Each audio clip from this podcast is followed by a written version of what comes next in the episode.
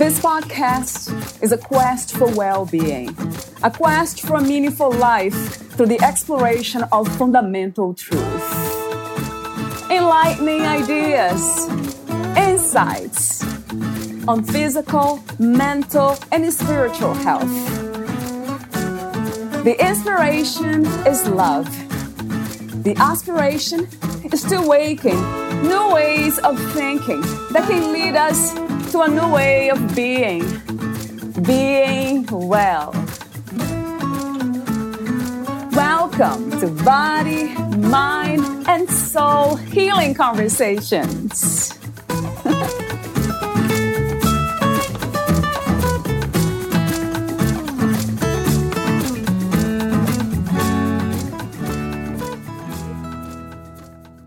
Our human mission, no matter how it looks on the outside, is to journey from the oneness that we were to the individuated state, only to reconnect to the state of oneness. And all obstacles are actually gateways to optimal health, deeper love, and a reconnection with spirit. Dave.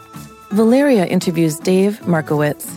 He is the author of Empathipedia Healing for Empaths and Highly Sensitive Persons Healing with Source, a spiritual guide to mind body medicine, and Self Care for the Self Aware, a guide for highly sensitive people, empaths, intuitives, and healers. Dave Markowitz is a two time best selling author and intuitive healing facilitator who has shared the lecture bill with Deepak Chopra and other luminaries, and his work is endorsed by Lee Harris and so many more. Meet Dave at davemarkowitz.com. Here's the interview with Dave Markowitz.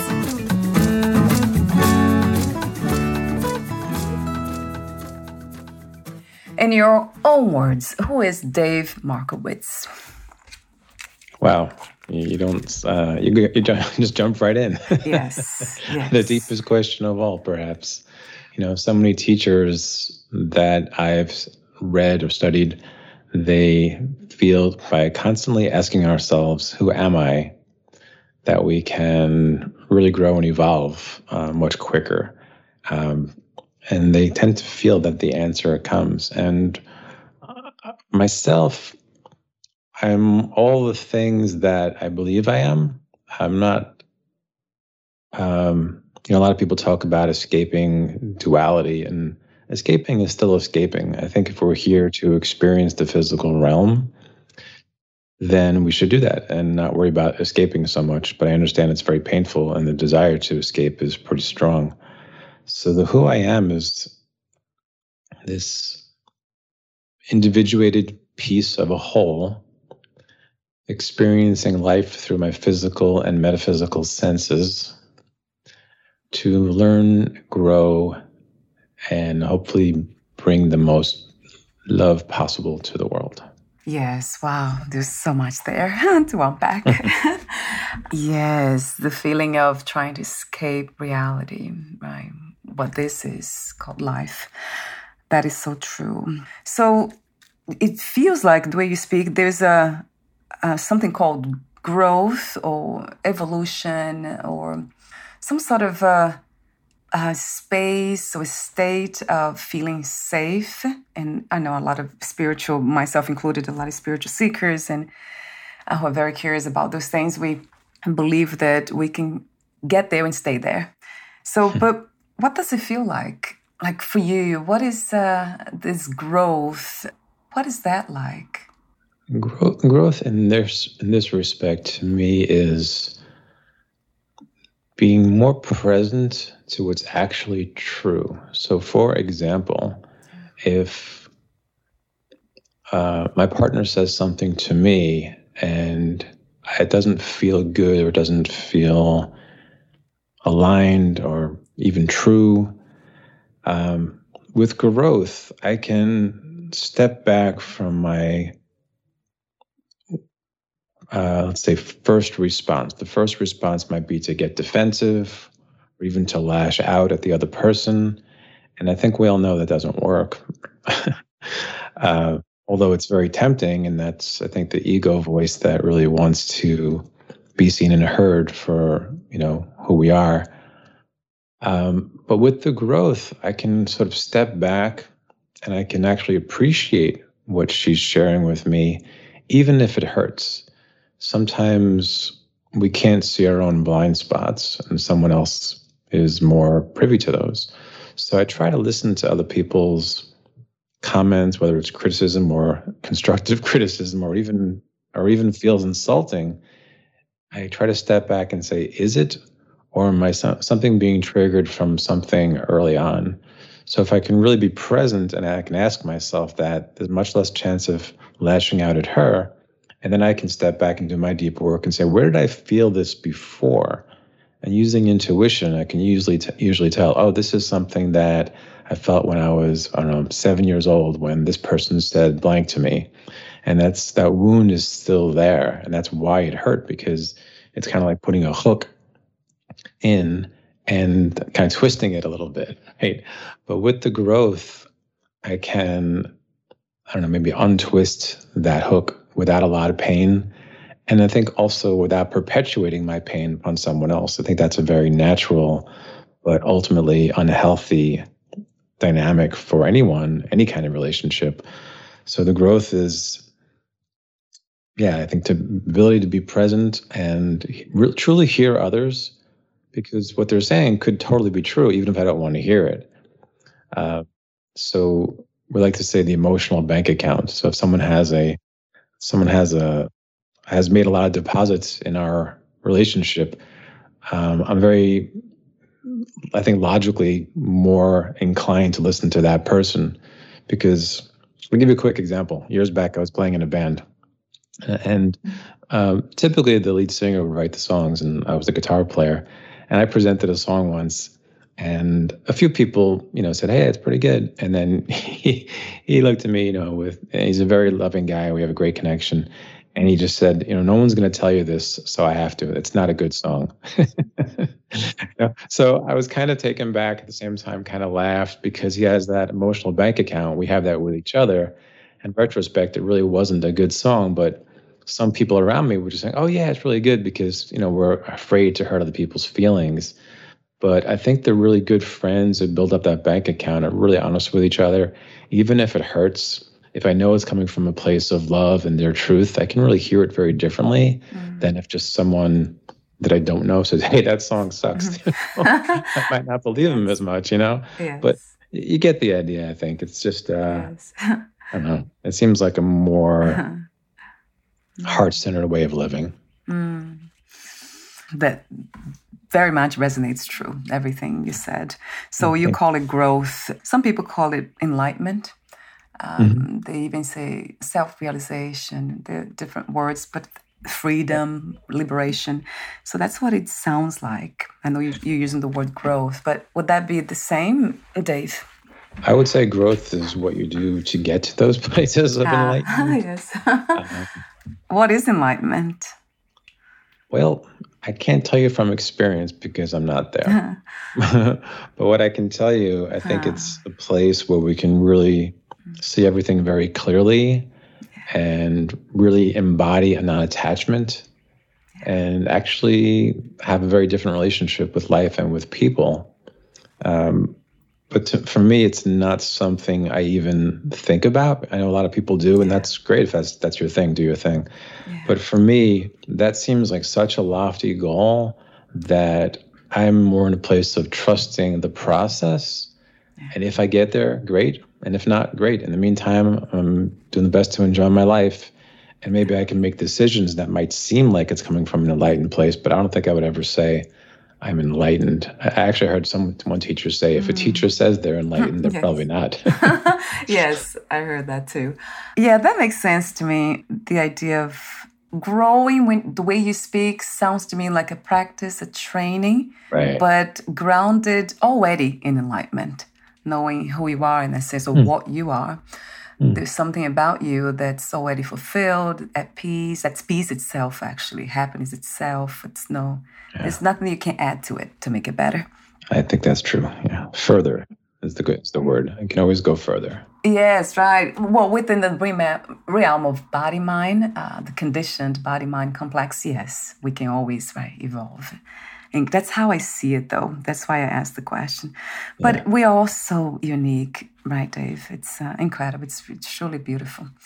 You know, when you're speaking of um, reactions, responding to what other people say or whatever happens in life uh, that reminded me of um, you probably heard about maharaj was a hindu spiritual teacher uh, mm-hmm. i think advaita vedanta non-duality and i remember a story about him that um, there was a gathering and then there's this uh, a reporter who came there and was writing a biography about him and then he just stood up and started reading out loud to maharaj in front of everybody all his followers mm. and everything was untrue because he said that he had children, had had had lovers, and all those things, tons of things that, that people knew was not true. Hmm. And then Maharaj just listened, you know, he calmly listened to everything. And then one of the followers just got really upset and said, Maharaj, please tell me this, what he's saying is not true. It can't be true. He was screaming. And then Maharaj calmly said, What is true? Yeah. What right. is true? What is, what is truth? Yeah. Yeah. What is true? What is true, really? What's real? So that stayed with me. I heard that story. I don't know who said it. Must have been Dass who um, said that, quoted him on that, and told the story. And then it stayed with me every time I hear my husband saying something that the conditioned body mind doesn't like. I kind of just stay quiet and you know I try to embody that that message. Now, what is mm. real? What is true? Mm. Right. and to just let it go. Um, it has been helpful. I would think what we're experiencing is real and true for our for our individual selves. Yeah. Some people might say it's not the ultimate truth or it's not real. Yeah. And to me that minimizes the physical world. Mm. It kind of goes back to that whole idea of escapism of yeah. I need to escape into non-duality. I think we're here to experience the duality. Like, for, I mean, the obvious examples that commonly used: we have to know cold before we know hot. We have to know light before we know dark, or vice versa. Yeah. Um, you know, which actually fits in pretty well with what we're going to be talking about later. So mm-hmm. we'll uh, we'll put that in the asterisk for later. yes, yes. How do you define intuition these days? What is intuition, Dave? Um, I can share what it is for me. Others yeah. might have different views, and that's okay too. Right. I think there is a another. I mean, there are multiple parts of each of each of us, and we typically operate from a place of mind, logic, and then there's the feeling body, and then there's also the intuitive messaging kind of body or system, and it's a way for me of feeling slash knowing what's true on a deeper level beyond mind. So just, just to give a quick example, if you ask someone how they're doing, most of the time you can hear, good, how are you? But sometimes the intuition is saying, hmm, they're really not doing well they're just saying that because any number of potential reasons. Maybe they don't want to burden you, maybe they don't want to talk about it in general, or it could be a number of different things. But sometimes we can feel what's true underneath that. And in my work, I think that's really important because if I'm working with a client from a level of mind, that means that I think I'm actually minimizing the person I'm working with because I'll be basing their needs and what I can do for them based on other people's needs that I've met in the, in the past. In other words, if if I meet a hundred people with, let's say, back pain, and all of them I can feel into their truth and intuit it's from uh, a particular event or a particular emotion, and if I bring that reality into the current with a particular client, it may not be true for them. So ideally, I use my intuition to feel into what's true for them as an individual. And, you know, way more than nine times out of 10, I would even say it's pretty much 10 out of 10. I'll, I'll say something and it will really affect the other person. And that's how you know, right? But the Dave part of me, what I understand of the Dave part of me, can't know that about this person that potentially I just met a few minutes prior. But the intuitive part can have access with their permission. Permission, of course. I'm really big on permission. I don't do readings just for the for the heck of it. I think it's invasive. Um, so I always ask permission first. I think people actually appreciate that. Another reason I do it, and it builds up trust. And I just think it's the kinder way to go. Anyway, if I can intuit what's actually true for them and they can feel it, then we can actually get some work done. But if the mind is caught up in, like, if my mind is caught up in my reality that I've learned from other people with a similar situation, or if their mind is caught up in with what their their reality has taught them, mm. then there's really no room to go deeper. Mm. So yeah. the intuitive, um, I guess, is a long way of saying the intuitive voice is the deeper, um, more authentic place. Mm underneath the mind's ideas of what we think is slash think should be. Mm. It, that kind of taps in the um, this idea of reality that we were talking before. Let's say the fundamental reality being shared with everything that exists, mm. or existence it's, itself, just that essence, the substance of existence, it's same everywhere. So that mm. reality is one. It, yeah. It, I think that's what I love about non duality in the teachings because it's um, exactly what you said. So it's not about what the mind body complex here, what it has learned, uh, the, all the learned things that it, the information it has, but it, what it's here that's being shared, that's mm. the same, that never changed.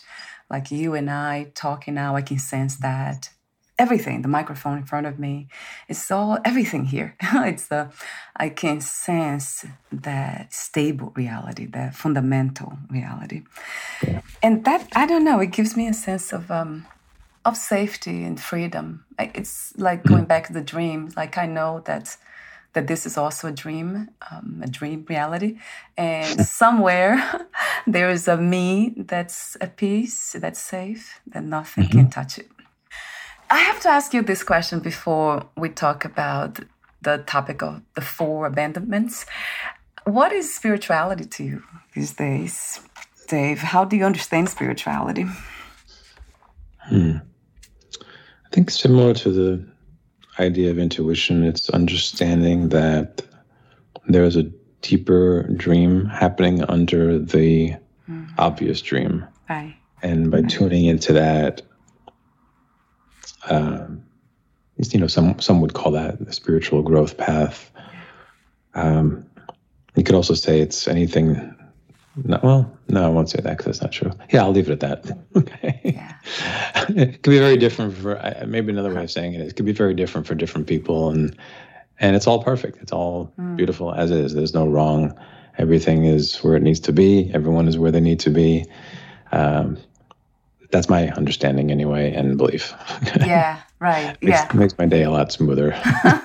yes, and then you see, yeah, that's exactly what it does for me too. And you know, I even question that. Am I just going to engage in the is the intellect engaging with all these ideas you know concepts just to minimize um, suffering just yeah. kind of block suffering you know is that what it, it's doing i don't know and then um, i don't think so because i see if it is a dream, it's one dream, one reality. So we are all interconnected. And why do we meet people, human beings that have been, we meet them, we see them uh, doing this, and then you have this huge, kind of long lineage of so many others that came before them that mm. said the same thing. They saw the same thing. And yeah. why would they be doing it? I mean, it doesn't make sense for that to be a something that is just there to block suffering. I think it's they went very deep into what this is, which we call life, existence, uh, what exists, and then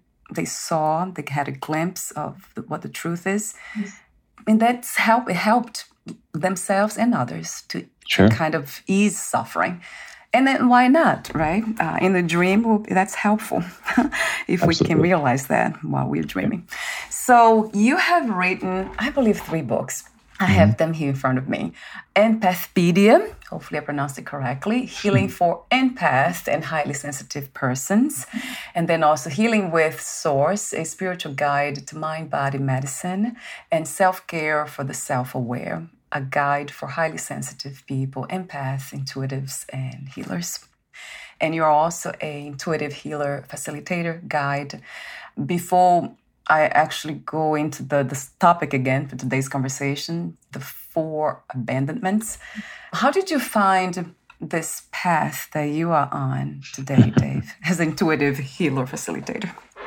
I would say it found me. Mm, yeah.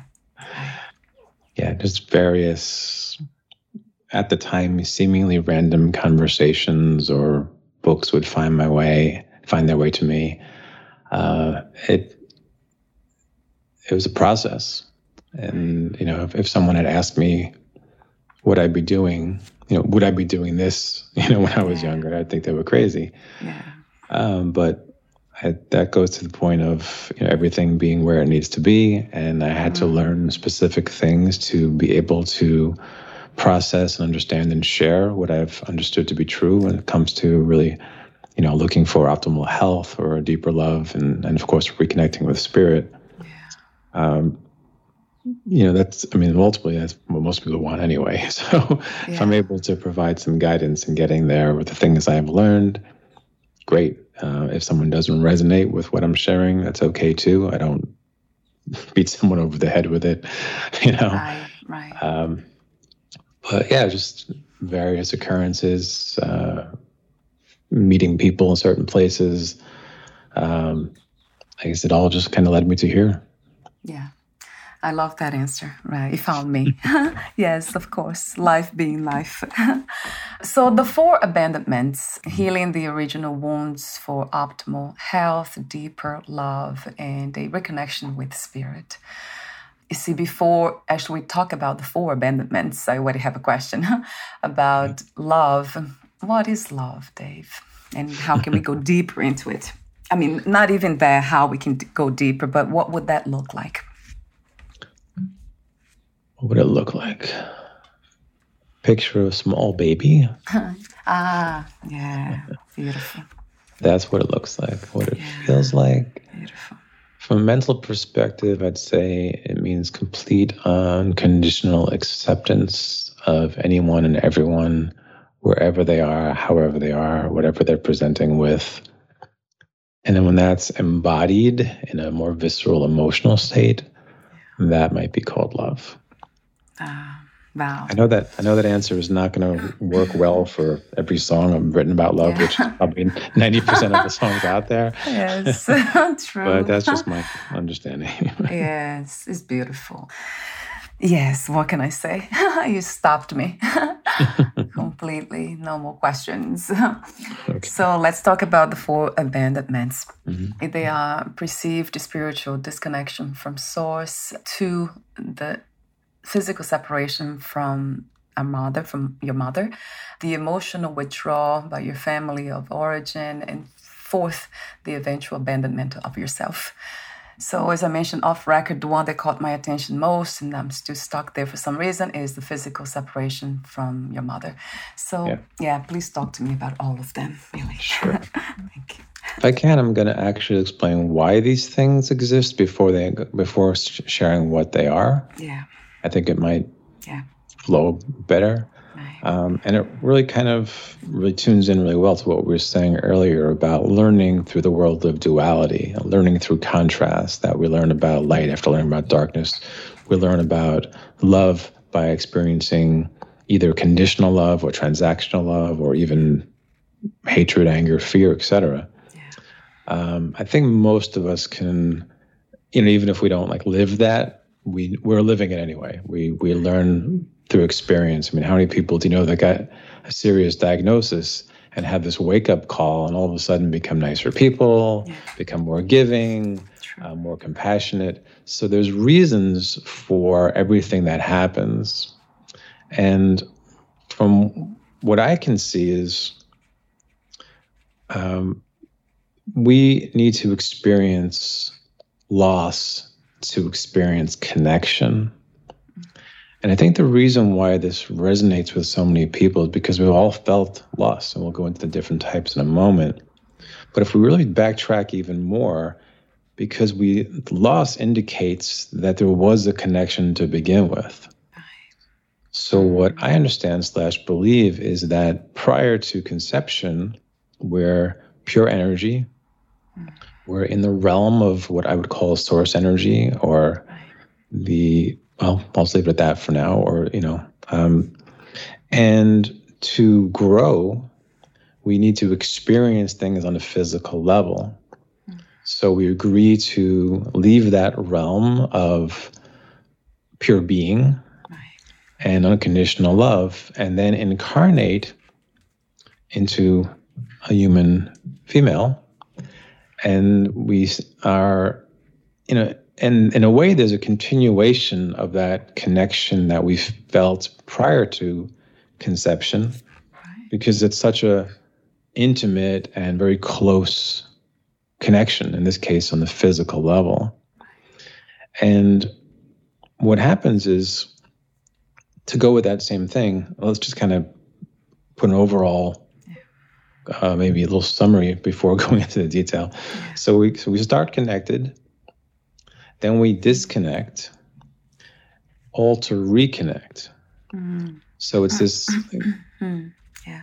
process and I hope that people hear this, even if it sounds weird, they can open to it. But even more importantly, listen to that voice inside that I like to believe is saying, yeah, that's that's what's going on here.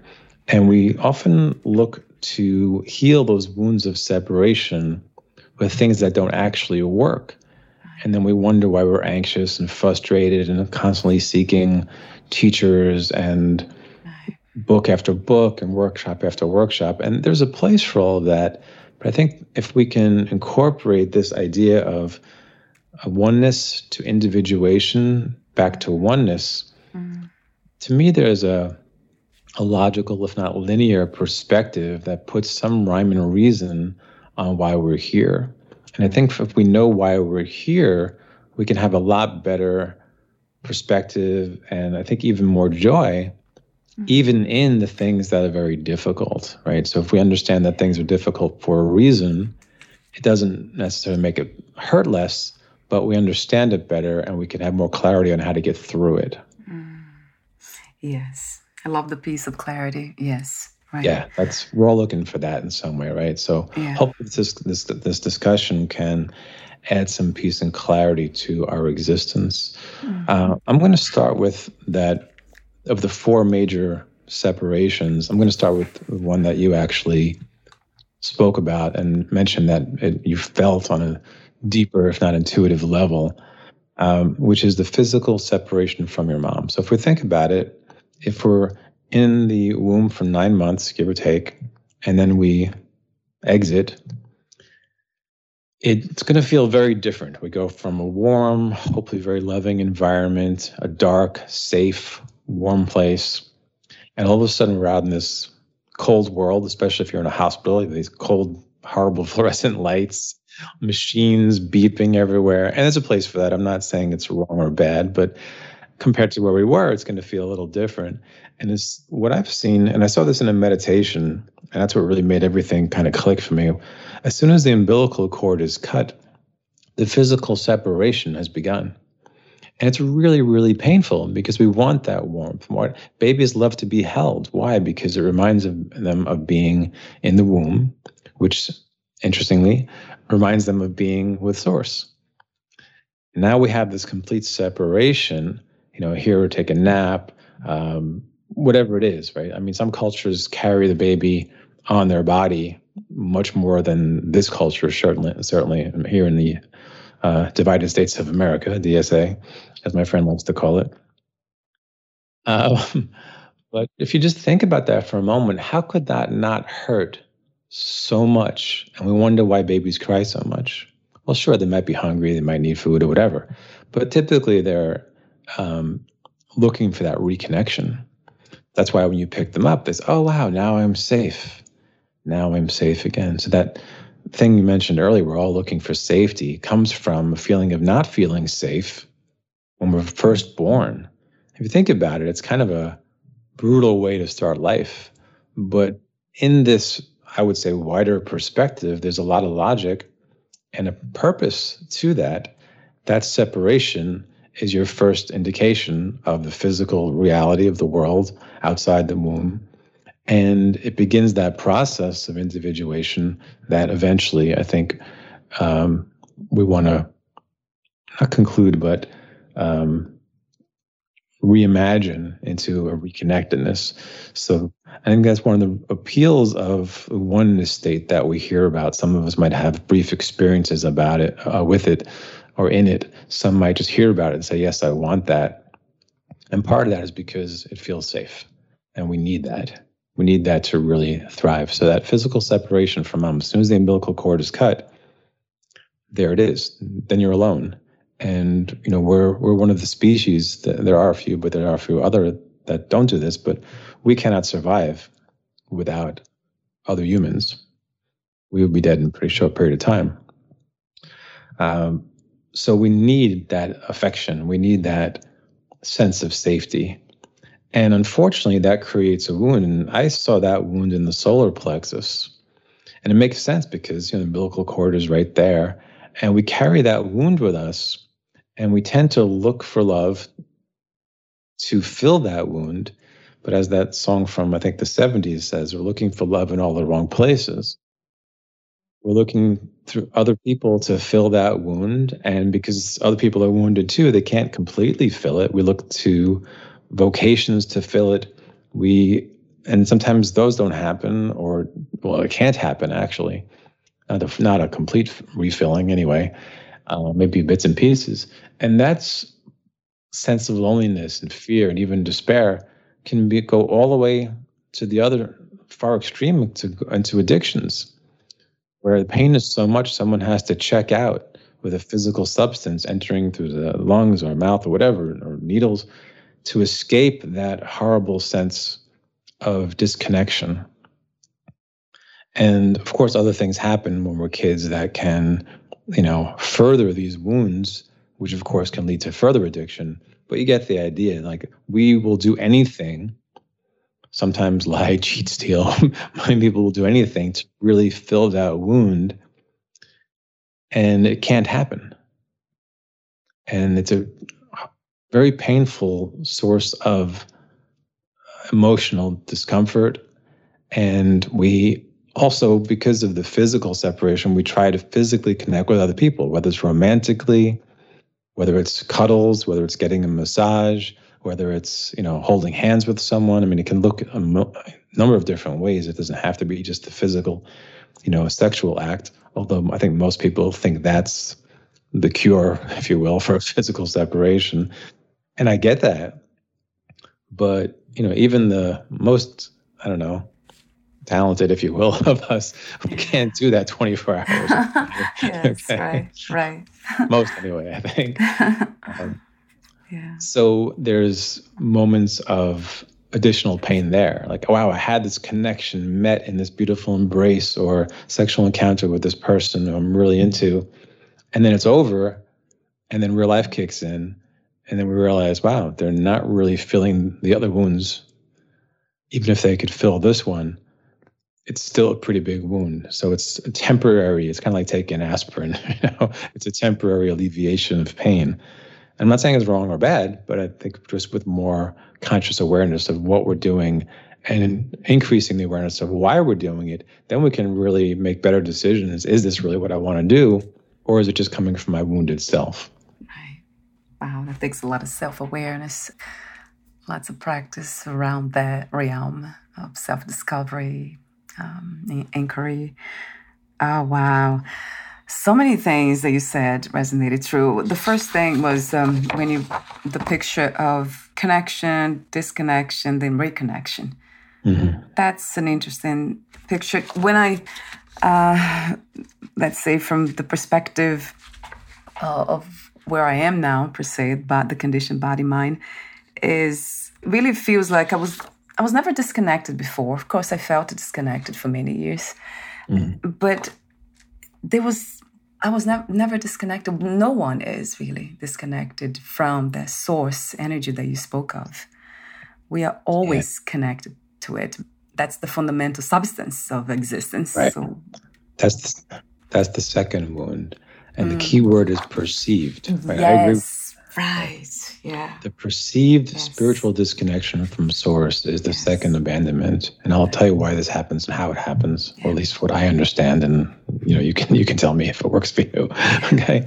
So at some point when we're very, very young, and it can be different uh, ages for different people, um, our individuation takes on almost an entity of itself. And as an adult, we call this the ego.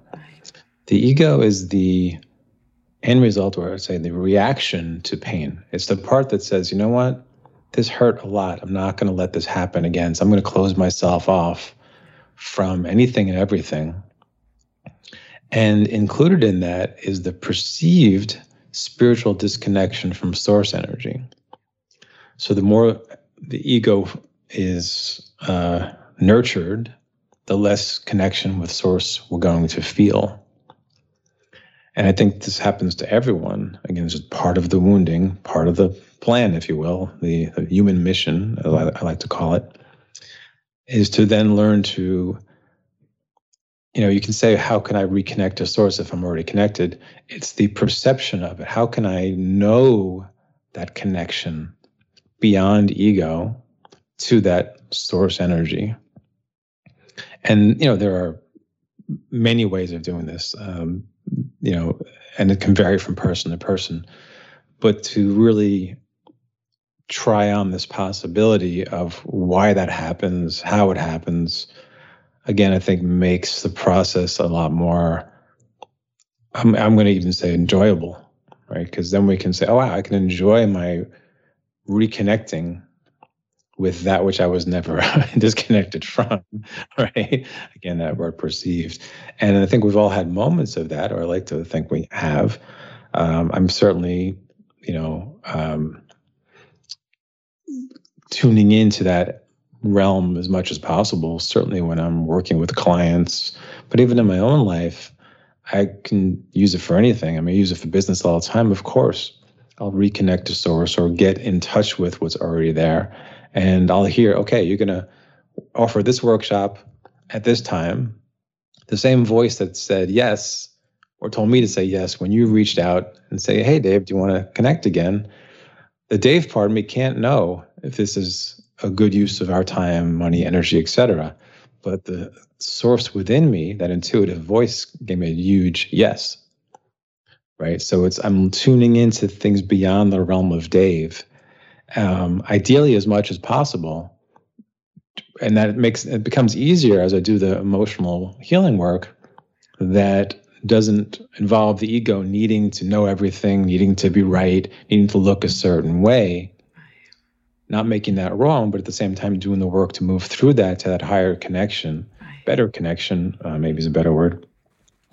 And from that place, I think anything's possible because mm. then you're tr- truly guided from mm. A much higher, much more knowledgeable, certainly place of of being, and but you know it's back to the original point. We can't have that joy of that reconnection without having the perception of the disconnection first. That is very much true. So it sounds very much like this is the dance. Yeah, good word for it. Right? That's what it is. Dancing with duality so we can experience everything, everything yes. that is possible. Yeah. Hmm, yeah, I love that. Yes. Beautiful. I, I love how open you are to life, Dave. Of course, you're coming from the intuitive space, state. Um, I also call source, I call unconditional love. Mm-hmm. So that would make sense. It can be felt, it's an energetic resonance. Yeah, I think so. Yeah. So yeah, please. I know we have another. Uh, there's another one you want to mention. Uh, I mean, I have so many comments already. I made here notes, but I, I don't want to uh, interrupt your flow. Okay, so we'll go the um, what I think is the third yeah. um, abandonment, which is the emotional withdrawal from your family of origin or by your family of origin. I guess that both can be true. So we've all been around a small baby. Everyone's like, yay, baby. You know, we are basking in that love that the baby is sending out. But as that infant grows, and especially as the ego begins to form, they form their own little personalities. And a lot of parents, and, and I'm not a parent, so I just want to be clear on that. Uh, it's probably, it seems easier for me to say this perhaps than someone who, who is a parent. Um, without having that personal experience, I can't say how easy it is or not easy, but I can just I was a kid. I'm not a parent, but I'm a kid. Right, okay, still right. a kid in a way. Right? Yes, so, yes. so the point, the point being is that as the kid begins to assert themselves, mm-hmm. a lot of times parents are triggered and their own wounds come up, and what happens then is we start experiencing what I call transactional love or conditional love, and that means you only get love when you do certain things. If you are quiet for example. They might like that. You might feel more love. If you're really noisy, you might feel someone getting irritated and they can just um, detract or take away that love. So the emotional withdrawal begins to happen. Um, and of course, that's really painful too, because in the baby's perspective, they're sitting there saying, you know, X amount of time ago, everything I did was considered cute. I would just go get yeah. cat, and everyone would yay. yes. And now I say that, and people say grow up, or, you know yes. what I mean. Stop making those silly sounds. Talk English or whatever, you know. um, and that's really painful because we, mm. we're going from we're experiencing unconditional love as a kid being bounced back to us, and then it becomes this transactional love, and that also creates that emotional disconnection. Um, which of course you know going back to the original human mission that we spoke about then creates that desire to emotionally connect with other people right? So all these things do have a purpose right? So i'm really clear on that. We're not just you know source isn't here just to give us pain period. It's here to give us um, pain to then heal to then have that sense of freedom. Mm-hmm. and that's i think what we're really looking for that sense of freedom. Beautifully said. Yes. Hmm to experience that too. Although I, I do kind of always go back to the um, being freedom itself. That's yes, what we are. Perfect. Beautiful. Yeah. That's it's just the play of duality losing ourselves and then and then the journey of finding ourselves and then exactly. celebrating that but yeah we are, we are freedom itself which actually is a perfect segue the word losing yourself into what i call mm-hmm. the fourth yeah. um, major abandonment which is, and for many many people, this hurts a lot. So just bear with me, everyone listening in. Okay, it's what I would consider the abandonment of self. What does that mean, and why does it happen? Well, if we learn, let's just use a very simple uh, example. If as a kid we take up piano, for example, and when we play piano, the family says, "Oh, great, great, great job! You know, look how you're so talented. I'm so proud of you." Great. But if you say, I don't want to play a piano, that creates more pain, that creates more separation. So we learn to do things to get love. We learn to be certain ways, whether it's quiet, whether it's funny, whether it's cute, whether it's showing a talent that will keep us loved, feeling safe and loved. So, what if, just for random example, well, to stay with that example, what if that kid really doesn't enjoy playing piano, but enjoys the feeling that he or she or they get as an end result of what is being presented to them when playing? Now there's a di- abandonment of self. It's like, I don't really want to play piano, but I have to do it to get love. That's just one example, right? There, there can be many, I'm sure. Um, so we learn to do things that are not really aligned with our highest self. We could even say we do things that aren't aligned with our ultimate soul mission, if you want to go that far. And there's a lot of pain in that. I think we've all had moments where we felt we couldn't be authentic and real. We've seek people that we can be authentic and real with. We tend to appreciate when other people are authentic and real, but we do that because we've had so much time of non-authentic and um, yeah, very superficial relationships. Whether it's family or partners or work associates, it doesn't matter. At some point, we say there's something else here. Excuse me. And what I found is if I can cultivate that sense of self, recultivate that sense of self, then I attract other people that are on a similar path as well. So I'm very blessed in my work. Most of the people I work with are either there or very close to there already. And what I do in our, my sessions, I quite often verbalize that whatever they're experiencing is totally true and totally perfect. That if they need to cry for an hour, great. If they need to sit in silence for an hour, great. If they need to get angry, great. All of it is real. All of it exists. All of it is part of what you're experiencing. And to not honor what we're actually feeling is an abandonment of self. And if you think about that, that's to me, that's incredibly sad. And again, that's just my feelings. Um, any one of these can be, like you mentioned, the one for your mother was for you. This one to me is really tough because I've had jobs where I didn't feel they were in alignment with who I am.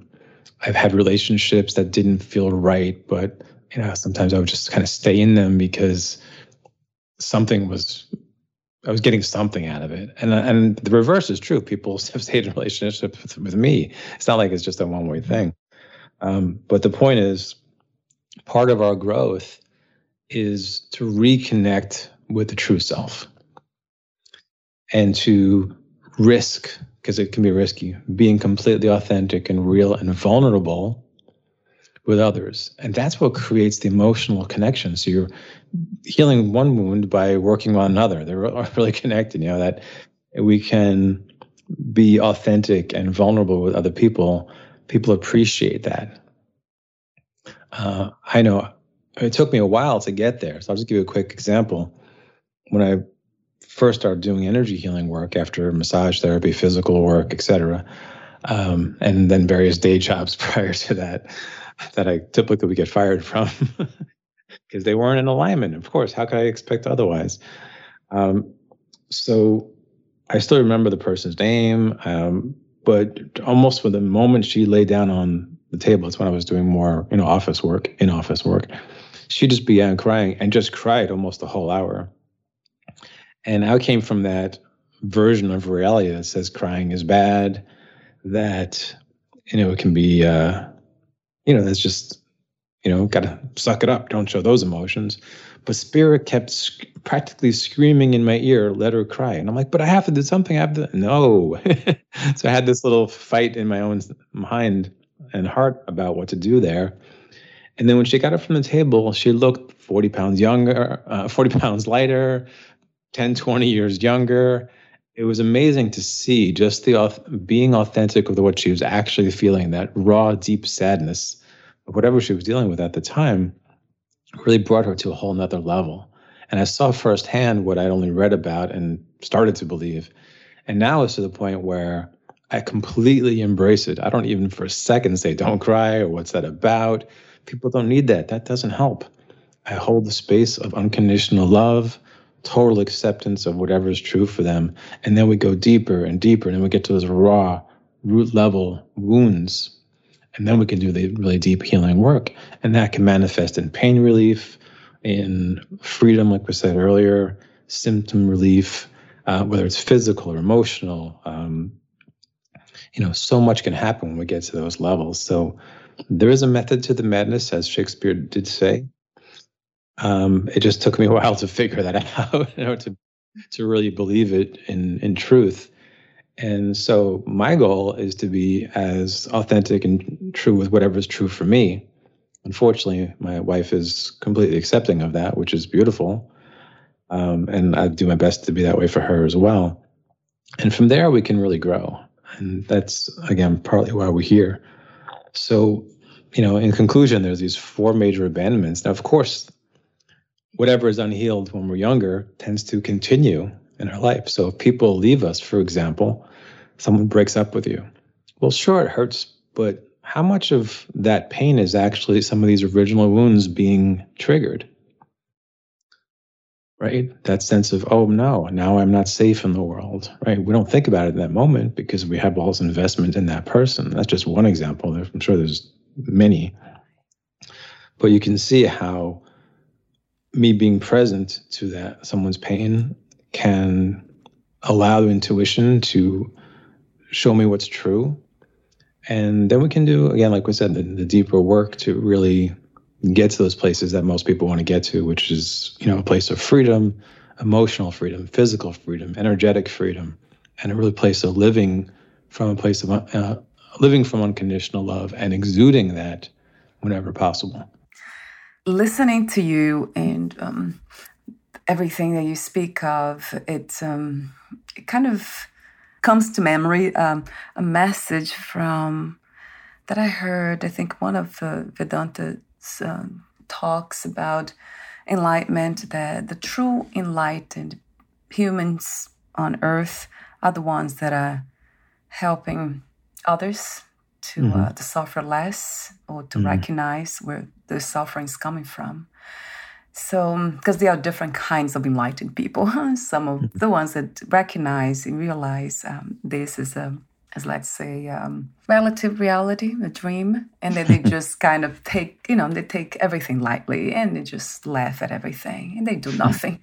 and then the other ones that you just kind of choose to do some of the work of helping others and then half of the time the other time of part of the life that they live it's just an enjoyment and then there are those committed to help others like constantly and that's what i see you in that category not trying to put you labels, give you labels, but it kind of that's what comes to me, like listening to you. It's amazing.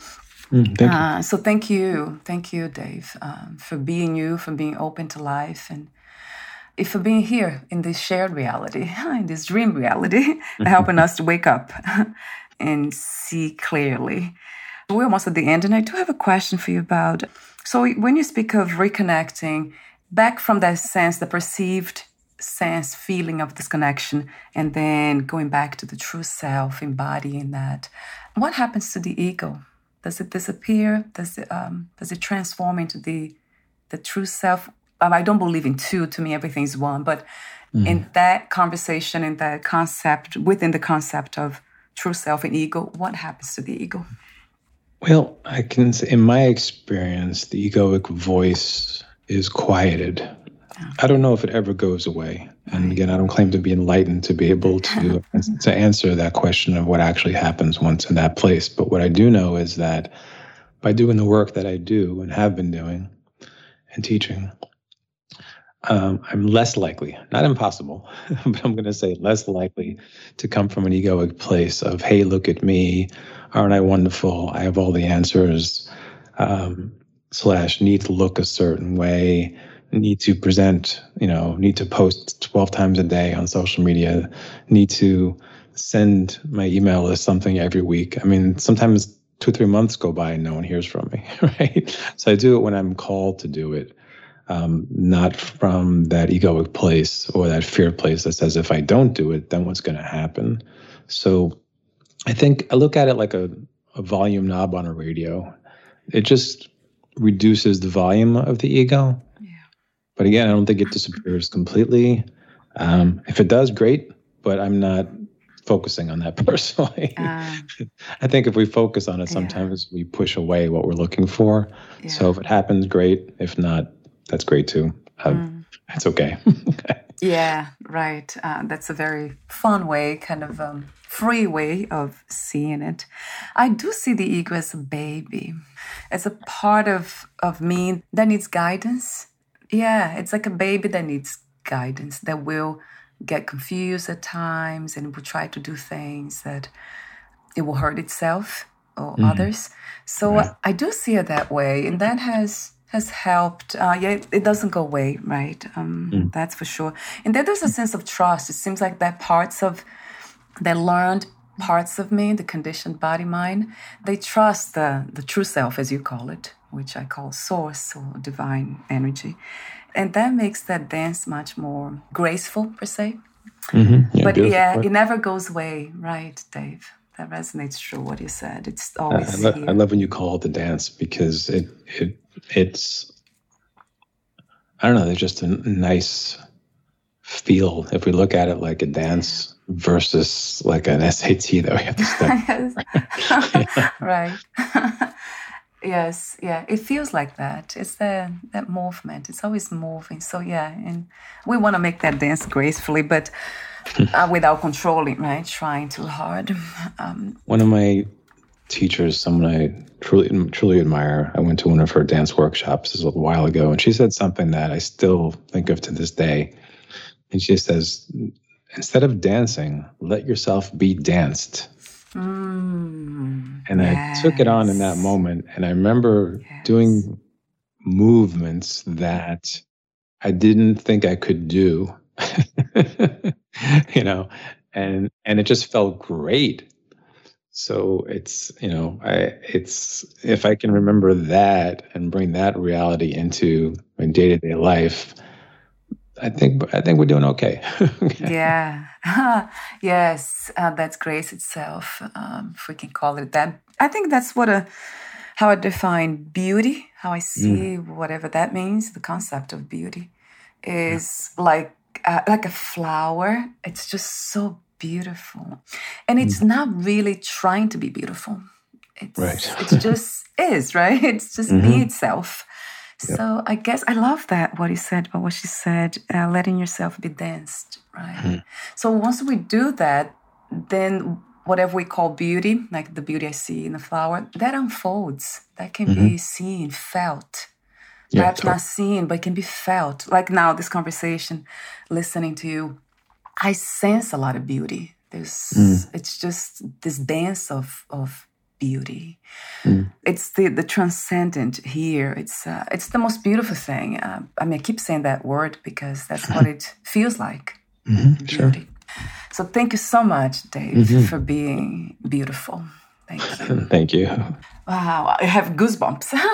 that's how powerful it is. These things huh? when we feel the that source, the yeah, the energy of that.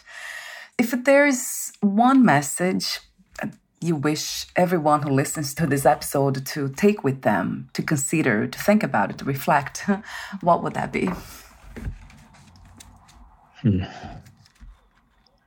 I think I would just reiterate what was said earlier about the bigger picture awareness of going from connectedness to individuation back to connectedness. That know, a lot of teachers say things like, if you know the why, you can you can withstand any how. And there's so much to be answered by that very brief sentence, that very brief concept, for me anyway. It allows me to better accept and understand all the things that I may have in the past or even in this moment or uh, at this moment specifically, but you know, today, later on, or whatever, if something just doesn't feel right, if something just sucks, right? There's a lot of things that are pretty awful on the planet right now.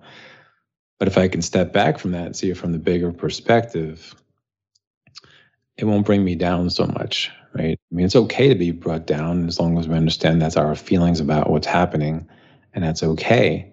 But we don't want to stay in that place. Like wallowing in that place is not going to be helpful. So one of the things I've seen really helpful is if I can understand the why, and um, and to, to me that that answers that question. If we can really keep that in mind, so to speak, or in heart, yeah. I think it can really bring a lot more peace to mm-hmm. our day to day experience. It really, really does. Yeah, for me, uh, most definitely because that's uh is that commitment isn't it and i wonder why some of us make this commitment to to stay awake per se to um to look mm. deeper into reality of the nature of reality and some don't they just go you know through the motions and they suffer mm. and they i mean it's interesting to see but then you know i can't help it but just try to help mm-hmm, sure so thank you for your presence thank you for the beauty in you that you express within the words that you speak, the sound even of the words, and the work you do, and everything else in between. Mm. But before we say goodbye for today, where is the best place to find more information about you? And your work? Uh, my website, which is just my name, um, Dave Markowitz, D A V E M A R K O W I T Z dot com. And um, there's lots of free material, blogs, videos, etc. Um, there's also upcoming courses um, about these four abandonments, healing the original wound, and I'm working on a book that is going to explain not just these wounds, but how to heal from these things more specifically. And of course, we'll be doing that in the workshops and courses as well.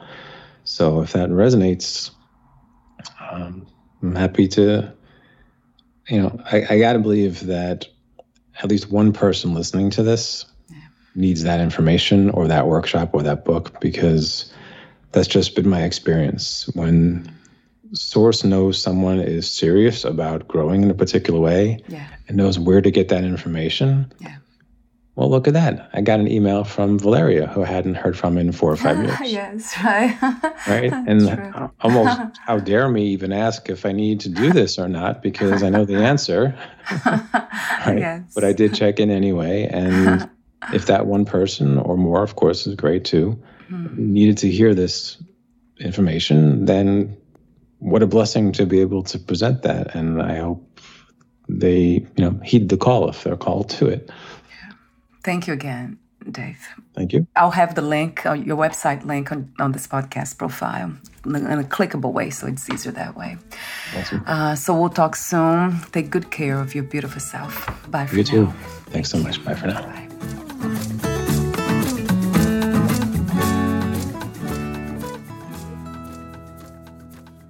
Thank you for listening. To learn more about Dave Markowitz and his work, please visit davemarkowitz.com.